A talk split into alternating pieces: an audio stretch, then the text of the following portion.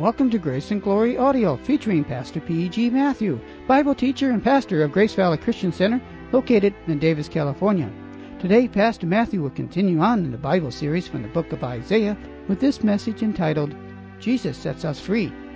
If you have your Bible with you, please turn to Isaiah chapter 61. Now, here's our teacher, Pastor P.G. Matthew. Heavenly Father, we look all around us and we find no Savior. Nobody cares for us. Nobody can help us. Therefore, O oh God, we look up. We look up to you.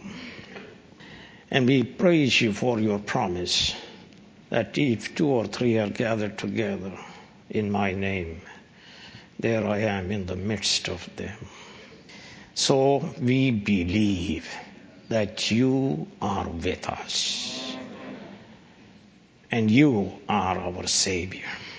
You care for us. You never forget us. You never leave us. You never forsake us. Therefore, O oh God, have mercy upon us. May everyone find a blessing in your presence. May every need be met by you. You are the Messiah. You are the Apostle. You are the one sent by the Father to preach good news to the poor, to comfort those who are mourning.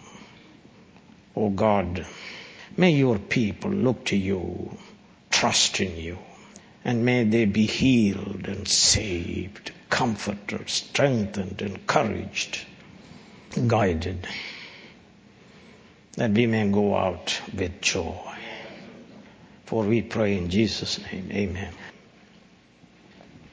Now, this is a, a purpose driven church, and the purpose is uh, found in the first question of the Westminster Catechism, shorter catechism, question number one.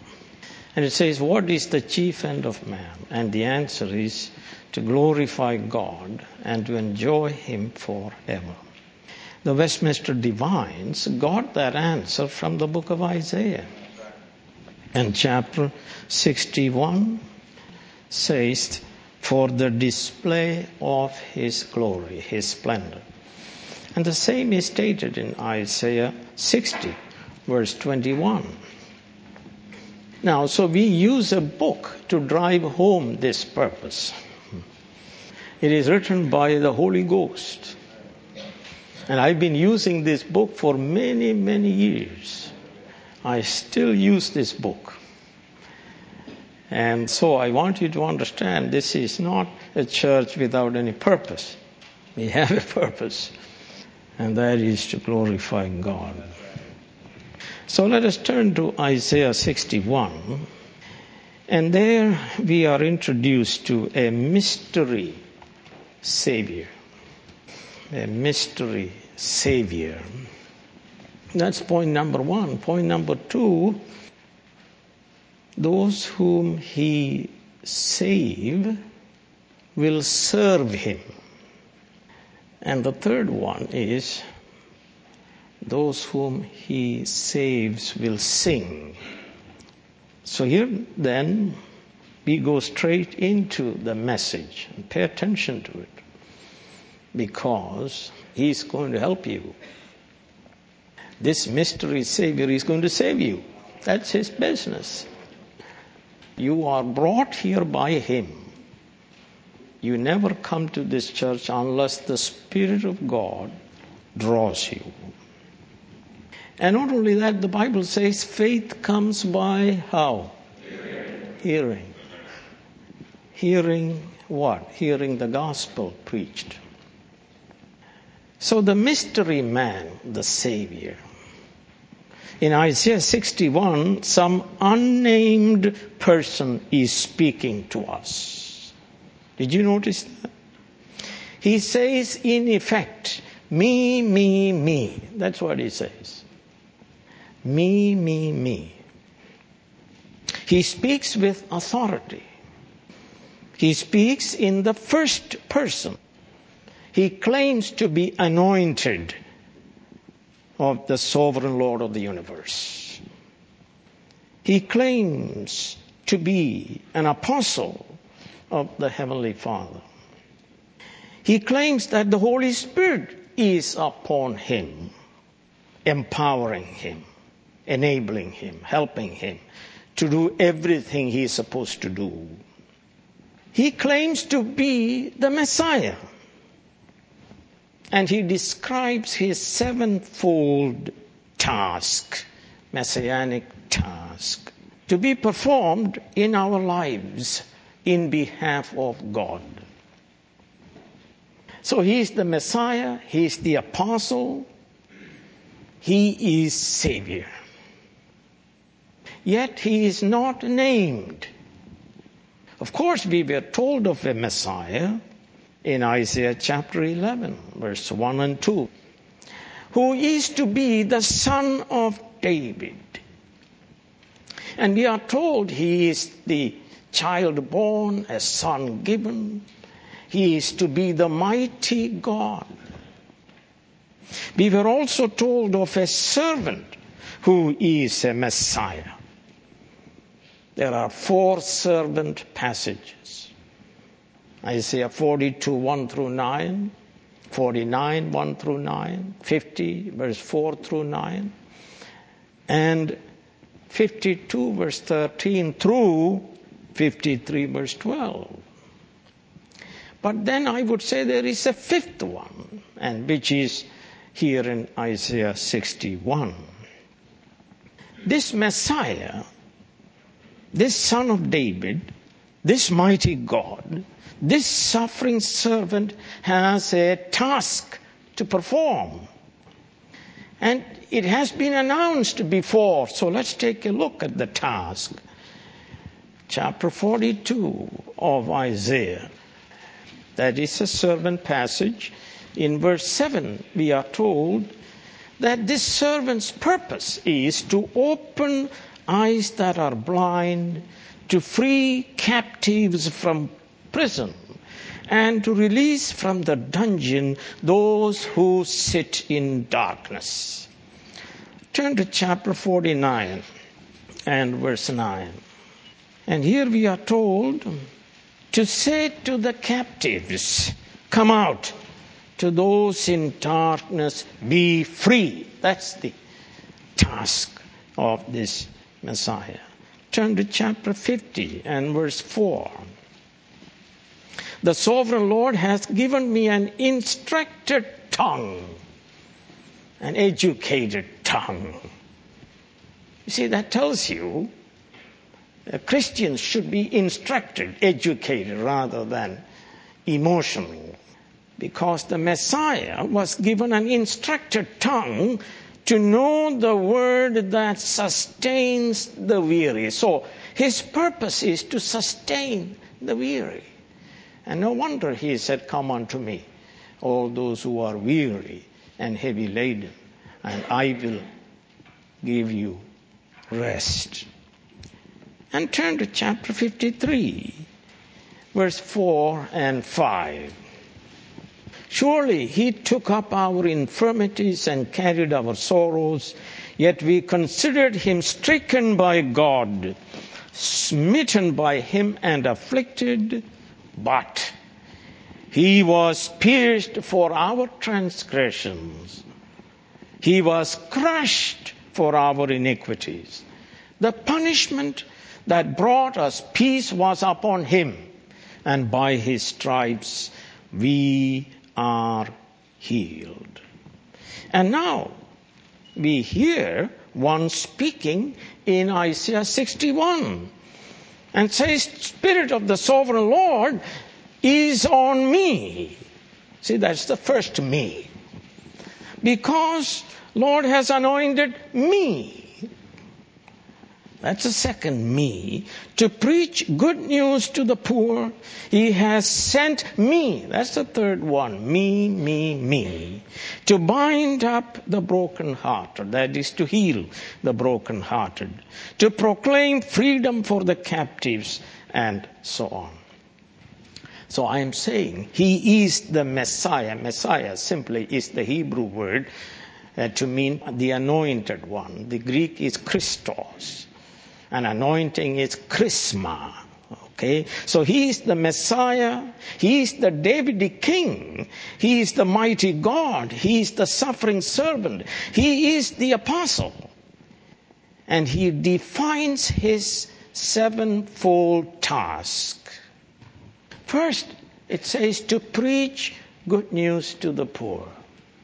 Good news, not good news and bad news. That's human beings. You know, I have good news and what? And I would tell him, forget about the bad news. Give me the good news. Good news is news that gladden your heart. Imagine Sarah, 90 years of age, and now pregnant. That was good news. Hannah, who was barren. But God heard her prayer and she was pregnant. That's good news. Imagine in Genesis 22, Isaac was placed on the altar. And then God says, Don't do it.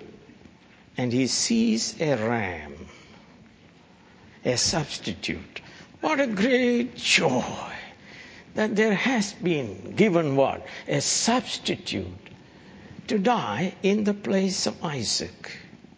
So good news is news that gladdened your heart. You asked that girl whether she would like to marry you and she said what? No. well, she said, yes, that's good news. And you applied to Harvard and you got the letter and you got admitted. That's good news. You went to the doctor for a checkup and he said, everything is all right. That's what? Good news.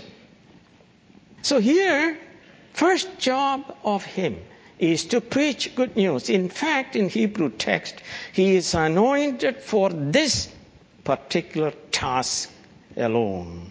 That is the only object. And he is sent for the rest of the work he must do. Secondly, to heal the broken heart. Third, to announce liberty to the captives. Fourth, to announce the favorable year of the Lord and the day of the vengeance of God.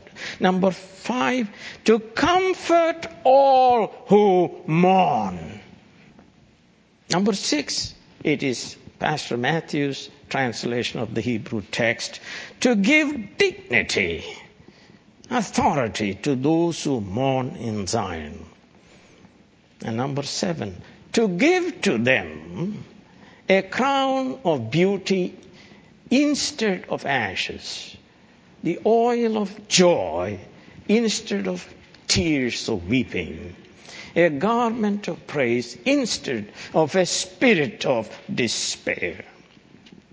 And we also discover from Isaiah 52 and verse 53 this suffering servant was despised and rejected of men a man of sorrows and familiar with sufferings. We discover that he suffered for our sorrows, for our transgressions, for our iniquity, for our sins. We discover that his punishment by God brought us peace, shalom, and healing we discover that this Messiah servant died for our sins. He was buried and he was raised from the dead. We learn from Isaiah 53 that he is our mediator, the go between the holy God and sinful man. He is called the righteous servant. That means he was sinless. Who by his knowledge will justify many people. We also learned that he has offspring. The people of God whom he justifies and for whom he suffered and died. They are his offspring. Yet we needed to wait many centuries to find out the name of this mystery Savior, the Messiah servant who appears in this chapter. Then one day, Jesus, as his custom was, we are told, went into the synagogue of Nazareth. In the synagogue service, they read a portion from the law, that is from the Pentateuch in Hebrew, and then translate it into Aramaic, which was the common language of the people at the time. They also read a portion from the prophets. And then they translate it into Aramaic. So in a synagogue service, there was great freedom. The ruler of the synagogue can ask a qualified visitor uh, to read a portion of scripture and give a brief exhortation. So on this day, the ruler asked Jesus to read a portion from the prophets. And he unrolled the Isaiah scroll and he read from this chapter. And you will find that in uh, Luke 4 17 through 21. And he stood up and he read and he sat down. And then the surprise, the surprise announcement. And what was it? Today, this scripture is fulfilled in your ears. What does this mean? This meant that the speaker, the mystery person of Isaiah 61, is none other than Jesus, the son of Mary, the son of David, the son of Abraham. Jesus is the Davidic king. He is the Messiah. He is the mighty God. Jesus is the righteous servant, the sinless man. Jesus is the suffering servant. Jesus is the one who would die for our sins and be buried and be raised again. Jesus is the mediator. Jesus is the covenant keeper. Jesus, the one who justifies many by his knowledge the many he justifies are his offspring. Yes, Jesus is the preacher of good news. Jesus is the one who is the healer of all broken hearts. He is the announcer of liberty to captives. And he is the comforter of all who mourn in Zion. And He is the giver of dignity and authority to His people. And He is the one who gives us a crown of beauty instead of a head full of ashes because of great sorrow. He is the one who gives us oil of joy in place of tears of mourning. And He gives us, He clothes us he covers us in garment of praise instead of a spirit of despair. This Messiah servant, Jesus, is powerful to save. Because he told us the Holy Spirit is upon him. And we are told by St. John the Holy Spirit was given to him without measure. He is a mighty Savior. The Spirit is upon him. He therefore accomplished salvation for us in his suffering. And this salvation is applied to all those who are characterized by certain characteristics. And let's take a look at it. The good news is preached to whom? To the poor, not to the rich. He heals whom? The broken-hearted. He sets whom free? Captives. That is those who know they are poor, those who know they are broken-hearted, those who know they are captives, those who know that there is no one else is able to help him and save him. He sets whom free? The prisoners. And they know they are prisoners. He comforts the mourning, the meet, weeping people, and the grieving people. He gives a crown of beauty who are suffering with intense sorrow, who have torn their clothes and put ashes on their heads and sitting down in ashes. And he saves those who are in despair, those who are full of shame and disgrace. Look at verse 7. So the question is, who are these people whom the Messiah, servant Jesus, Savior will help? They are the economically deprived, yes. They are economically poor. They are the socially despised and oppressed, to whom there was no justice they are the hopeless. They are the sick. They are the lonely. They are the sinners who know they are sinners. They are the prostitutes, the publicans, they are. They are the prodigals. They are the weary. They are the demon possessed. They are the heavy laden. They are those who are aware of their lost condition and look to God alone for help. Let's look at them. Isaiah 57. Take a look at these poor people, the weeping people, the broken-hearted people. Uh, Isaiah 57, verse 15. For this is what the high and lofty one says, the transcendent God, he who lives forever, whose name is holy, but he is also immanent God, as we found out.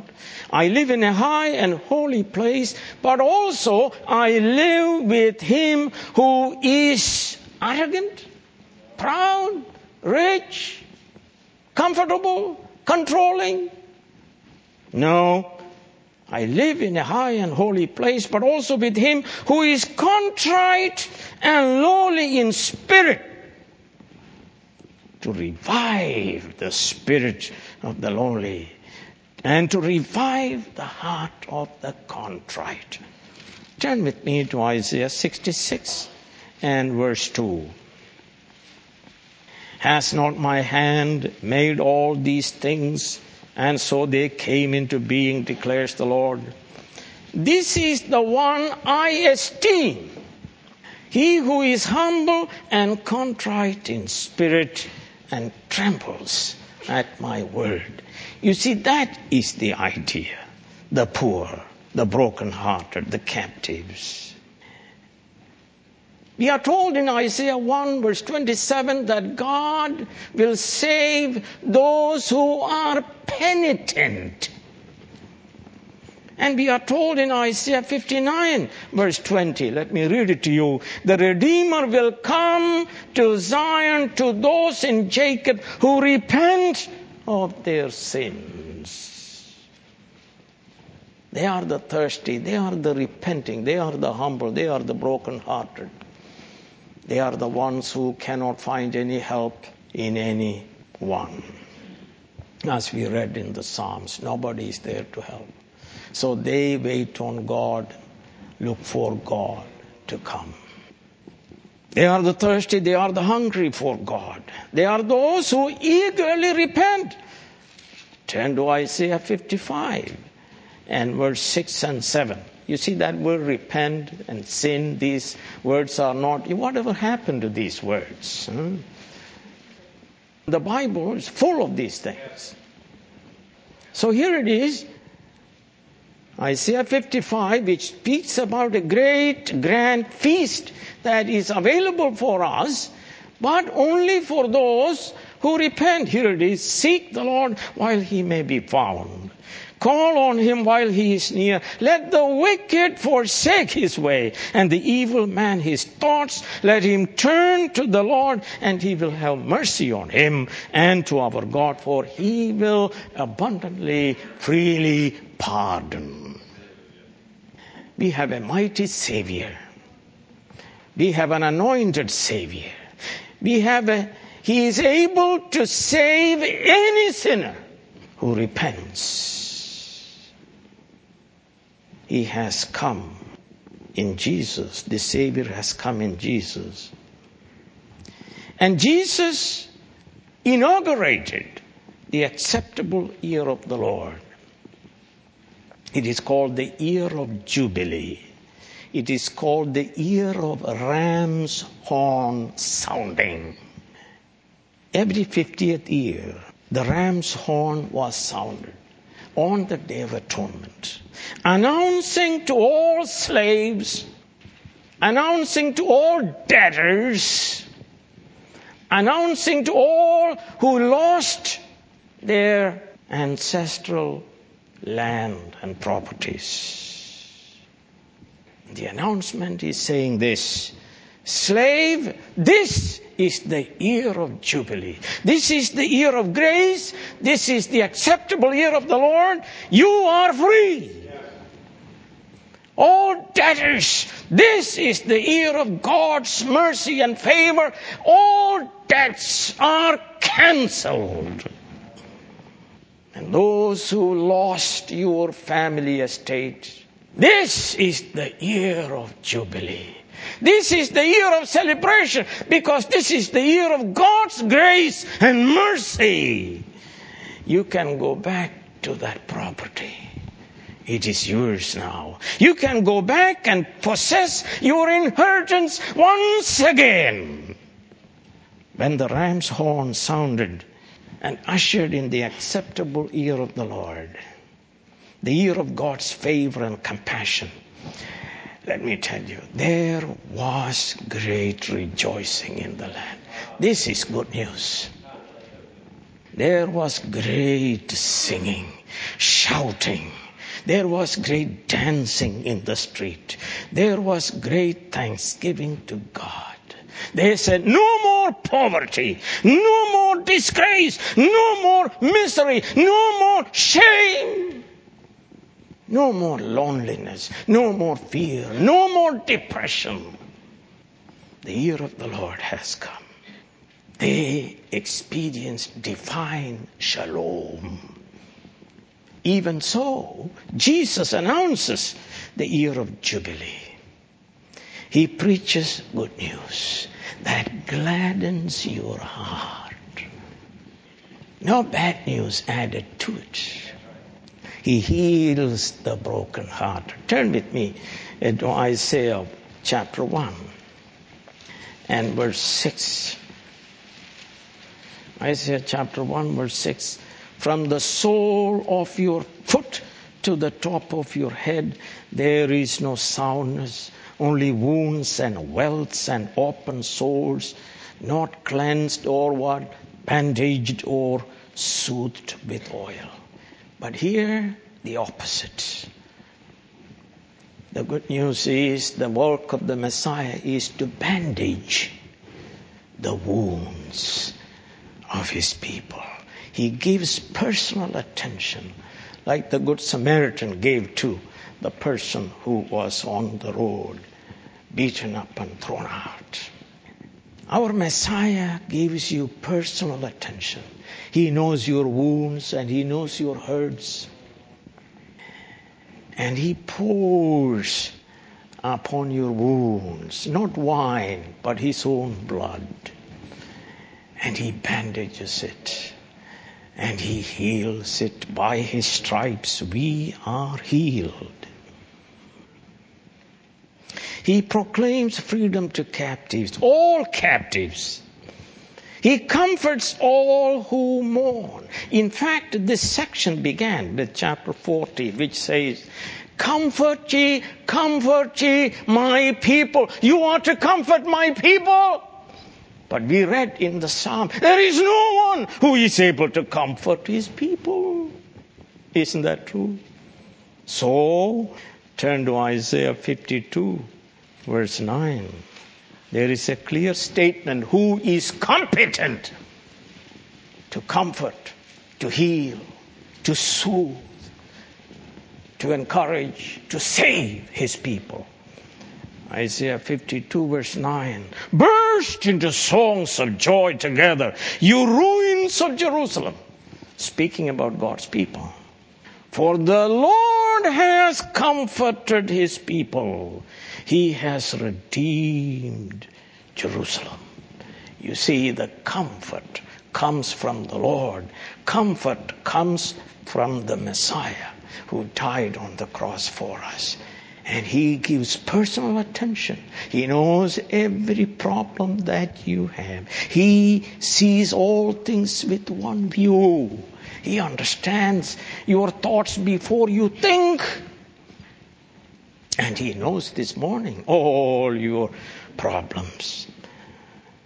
He gives us dignity and authority. He gives us, notice, best in place of worst. Take a look at. Take a look at verse 3. To bestow them a crown of beauty, what? In place of ashes. The idea is somebody full of sorrow sitting down in the dust with ashes on the head expressing the sorrow. Hallelujah. He comes and removes all ashes and in his place he gives a crown of beauty. Best for the worst oil of gladness, oil of joy in place of what? Tears of weeping. Best for the worst. And what? A garment of praise instead of a spirit of deep despair. Only this Messiah, this Jesus, this servant can do this. This Messiah alone can do it. Now, we are told in chapter 60, verse 17, if you read it, he gives best in place of better. And, and if you read chapter 3, beginning with verse 24, he gives worst in place of best. But all that is now changed. You go home and read it. He gives you now what? Best in place of worst that you have deserved. He gives reconciliation in place of alienation. He gives eternal life in place of eternal death. He gives justification in place of condemnation. There is now, therefore, no condemnation to those who are in Christ Jesus. Hallelujah. Why? How can you do this? Let me tell you, he not only a preacher. He is not only a preacher of good news, he is good news. He not only announces the fact that you can be healed, but he effects what he announces. He heals the sick. He raises the dead. And he saves the lost. That's the difference between Jesus and us preachers. We are only the voice, we announce, but He performs. He is able to give you life in place of death because He destroyed death and sorrow. Turn to Isaiah 25. It was announced long ago. Isaiah 25, beginning with verse 7. On this mountain he will destroy the shroud that enfolds, notice, all peoples, all have sinned, and therefore all die. The sheet that covers all nations. So when God looks upon the whole world, what you see is death. From end to end, death. People are dying left and right, and we all die. And the reason for it, we are sinners. The sheet that covers all nations. But notice, there is an amazing statement. He will what? Swallow up death forever. The sovereign Lord will wipe away the tears from all faces and he will remove the disgrace of his people from all the earth. And there is a signature, the Lord has spoken.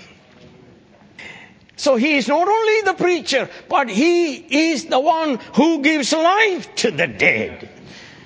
How come he is able to do it? He destroyed death by his death. And that's what we read in Isaiah 53. Let's turn to Hebrews chapter 2. Hebrew chapter 2, beginning with verse 14, speaking about the significance of the incarnation. Since the children have flesh and blood, he too shared in their humanity so that by his death he might destroy him who holds the power of death, that is the devil.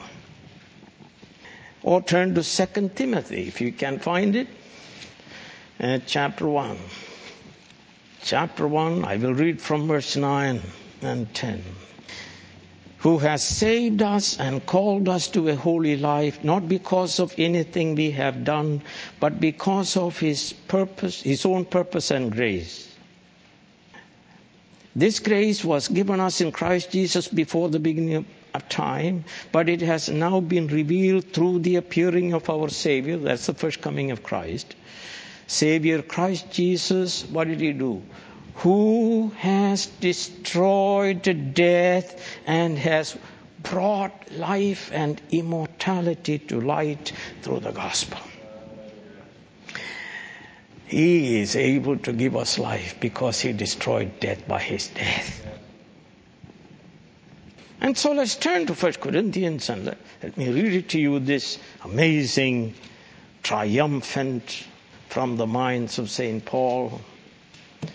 From the mind of St. Paul, beginning with verse 24, when the perishable has been clothed with the imperishable and the mortal with immortality, then the saying that is written will come true. Death has been swallowed up in victory. Where, O oh, death, is your victory? Where, O oh, death, is your sting?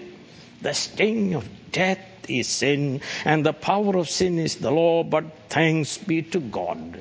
He gives us the victory through our Lord Jesus Christ. Not only that, He has prepared a feast for us. And you could read it uh, in chapter 25, verse 6. And also Isaiah 55. And now He invites all people to come to this feast the invitation for this salvation, this freedom, this new dignity, this healing, this grand feast is going out to all the poor and needy, all the captives, all the lonely, all the oppressed, all the suffering, all those who are in despair, all sinners who are penitent. The invitation is coming to you all the poor, the crippled, the blind, the lame, every needy person. Come to the feast. Feast with God. How? Clothed in the robe of righteousness of the Messiah servant. Turn to Isaiah chapter 61, verse 10. I delight greatly in the Lord. My soul rejoices in my God, for he has clothed me with garments of salvation and covered me in a robe of what? Righteousness. Hallelujah. You see, the penultimate purpose of God is what? To make us holy. To deal with sin problem. To give us righteousness. And what's the ultimate purpose? that we may behold the glory of God, that we may have fellowship with God. For he has clothed me with garments of salvation and covered me in a robe of righteousness. This is what this Messiah Savior has done. Jesus has done. This salvation is achieved by the righteousness of Christ. Salvation is always by good works so that it may be by grace. Whose good works? Jesus Christ's good works. He kept the covenant of works so that he can now establish a covenant of grace and extend it to you that salvation is given to you free. To the poor, to the wretched, to the miserable, to the lost. to the sinners, to the guilty. This salvation is achieved by the righteousness of Christ. He, he has given us His own righteousness in place of our shame, our disgrace, our guilt. We are told in Romans, for in the gospel, a righteousness from God is revealed. In the gospel, in the good news, a righteousness from God is revealed. The idea there is the justice of God is satisfied by the punishment that the Messiah servant received in his body. He fulfilled the covenant of works that a covenant of grace can be established and extended to every one of you. That God may be just in justifying wicked sinners like us. So the captivity we are speaking about is not just captivity to Babylon and therefore freedom from Babylon. But freedom from Babylonian captivity is pointing to a greater captivity that we experience. What is it? Captivity to sin and Satan. Cyrus is called the Messiah, chapter 45, verse 1. Cyrus permitted his people to go into Jerusalem. But he cannot save us from our sin and our death and our degradation and our condemnation. There is another Messiah, Jesus Christ, the Son of God, the mighty God, the righteous one. He is able to declare freedom from sin and guilt and death. Let's turn and understand this thing. In John chapter 8, Jesus understood this very clearly. John 8, let me read from verse 31. To the Jews who had believed him, Jesus said, If you hold to my teaching, you are really my disciples. Verse 33 Then they answered him, We are Abraham's descendants and have never been slaves of anyone. How can you say that we shall be set free? Jesus replied, here is, the, here is the key to understand Isaiah 61. I tell you the truth. Everyone who sins is a slave to sin. Now, a slave has no permanent place in the family, but a son belongs to it forever. So, if the son sets you free, you are free indeed. You see that? Liberation is the responsibility and the ability of the Messiah. So, let's turn to Luke chapter 13 and let me read to you a woman who was bound by Satan and he, she became bent over for 18 years. Let's see how Jesus looked at this person, beginning with verse 10. On a Sabbath, Jesus was teaching in one of the synagogues. And a woman was there who had been crippled by a spirit for 18 years. And verse 12, when Jesus saw her, he called her forward and said to her, Woman, you are set free from your infirmity. Then he put hands on her and immediately she straightened up and praised God. They were indignant, of course, the Jewish people. And verse 15, the Lord answered, You hypocrites. Doesn't each of you on the Sabbath untie his ox or donkey and so on? Verse 16, then should not this woman, a daughter of Abraham, whom Satan has kept bound for 18 years, be set free on the Sabbath day? From what bound her? See, there is only one man who can set you free. So turn to the book of Acts, chapter 10. Let me read to you what Jesus did. He fulfilled Isaiah 61. Acts 10 and verse 38, how God anointed Jesus of Nazareth with the Holy Spirit and power, and how he went around doing good and healing all who were under the power of the devil, because God was with him. So look at in the New Testament, he gives living water to the Samaritan sinful woman. He forgives the woman caught in the very act of adultery. He tells a town harlot, Your sins are forgiven you. He hears the prayer of the publican, Lord, have mercy upon me, the sinner. And he sends him home how? Justified. He hears the prayer of the repenting thief on the cross. And he tells him, Today you'll be with me in paradise. He welcomes a prodigal who repents of his sins. He forgives him. He hugs him. He kisses him. He clothes him. He puts a ring on his finger. He puts shoes on his feet. He prepares a feast in celebration of his homecoming. Then he says, For this my son was lost, he is found. But this my son was dead, but he is alive. He casts out thousands of demons from a man and sends him to Decapolis to preach the gospel. He stops to heal the praying blind Bartimaeus. Jesus is the anointed one. He is the apostle. He is the Messiah. He is the Savior. He is the mighty God. Hallelujah. he can do something for you, you see. Turn with me uh, to Matthew 11, where Jesus was aware of his ministry and of this Isaiah 61. Let me read from verse 4 and 5. Jesus replied, Go back and report to John what you hear and see. The blind receive sight, the lame walk, those who have leprosy are cured, the deaf hear, the dead are raised, and the good news, what? Is preached to the poor.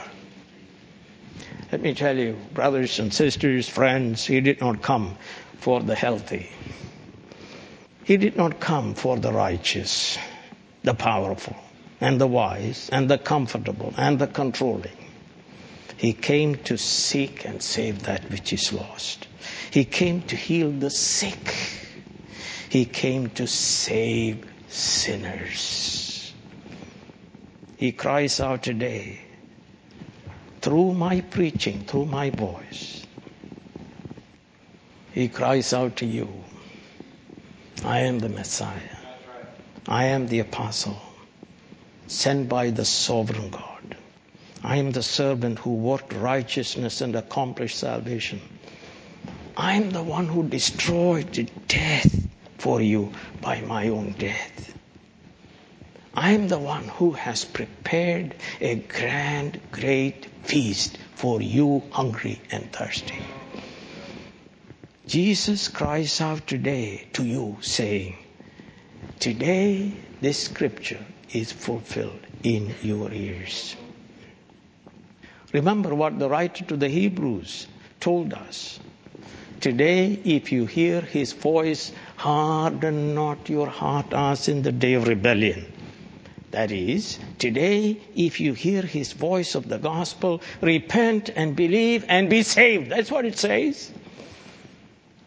Today, Jesus Christ cries out to you, poor, miserable, restless sinners.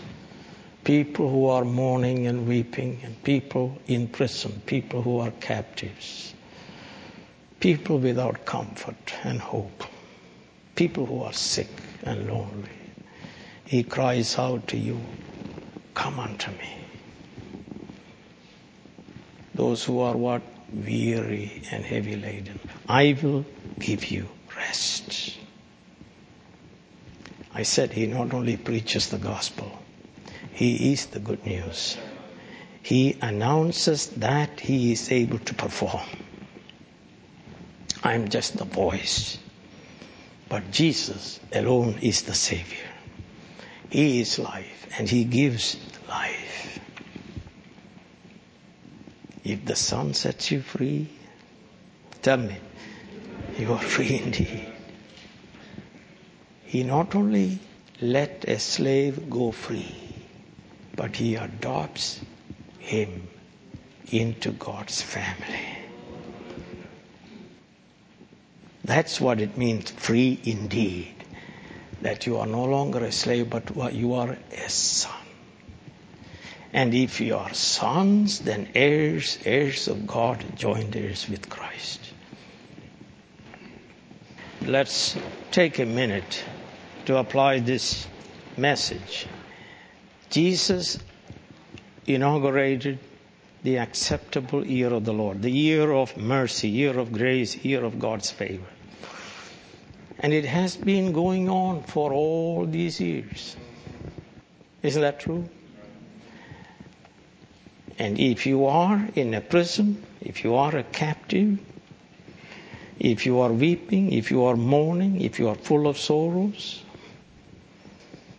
if you are lonely, if you are a sinner, if you are penitent, if you repent. See, the good news is to the poor, to those who mourn.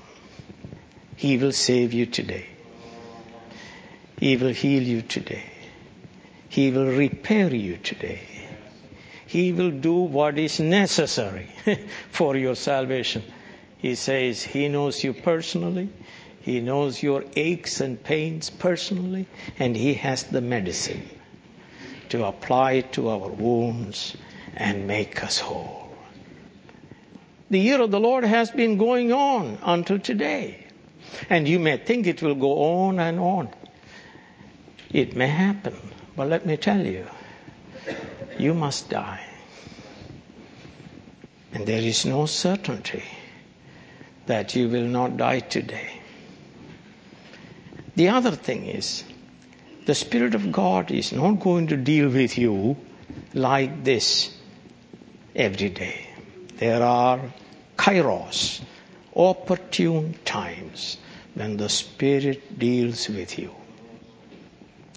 There is chronos and there is kairos. Kairos is that period when God deals with you personally, particularly and that's today. Hallelujah. Today, let me ask you a question. Did you hear the gospel today? Yes. Today, if you hear his voice, harden not your heart. Today is your acceptable year of the Lord. Today, turn to him, to the Lord Jesus Christ, who is the Messiah. He is the Savior. He is the only one who can save you from whatever your problem is. Those with problems, whatever it is, if you trust in God, let Him know that you trust in Him. Trust in Him, trust in His promise. He will set you free. Hallelujah. He will give you a crown of beauty in place of ashes oil of joy in place of tears. And a garment, oh, a beautiful garment of praise instead of that miserable spirit of despair. Let's pray. Heavenly Father, we pray that you perform your saving wonders. You are the Savior, you are the healer. You are the reconciler. You are the mediator. You are our atonement. You are our life. You are our hope. Liberate every person from every bondage. Set that person free. In the name of Jesus we pray. Amen. You have been listening to Grace and Glory Audio, presenting this message from the Bible series on the book of Isaiah. Come back soon for more Bible teaching from Pastor P.G. Matthew.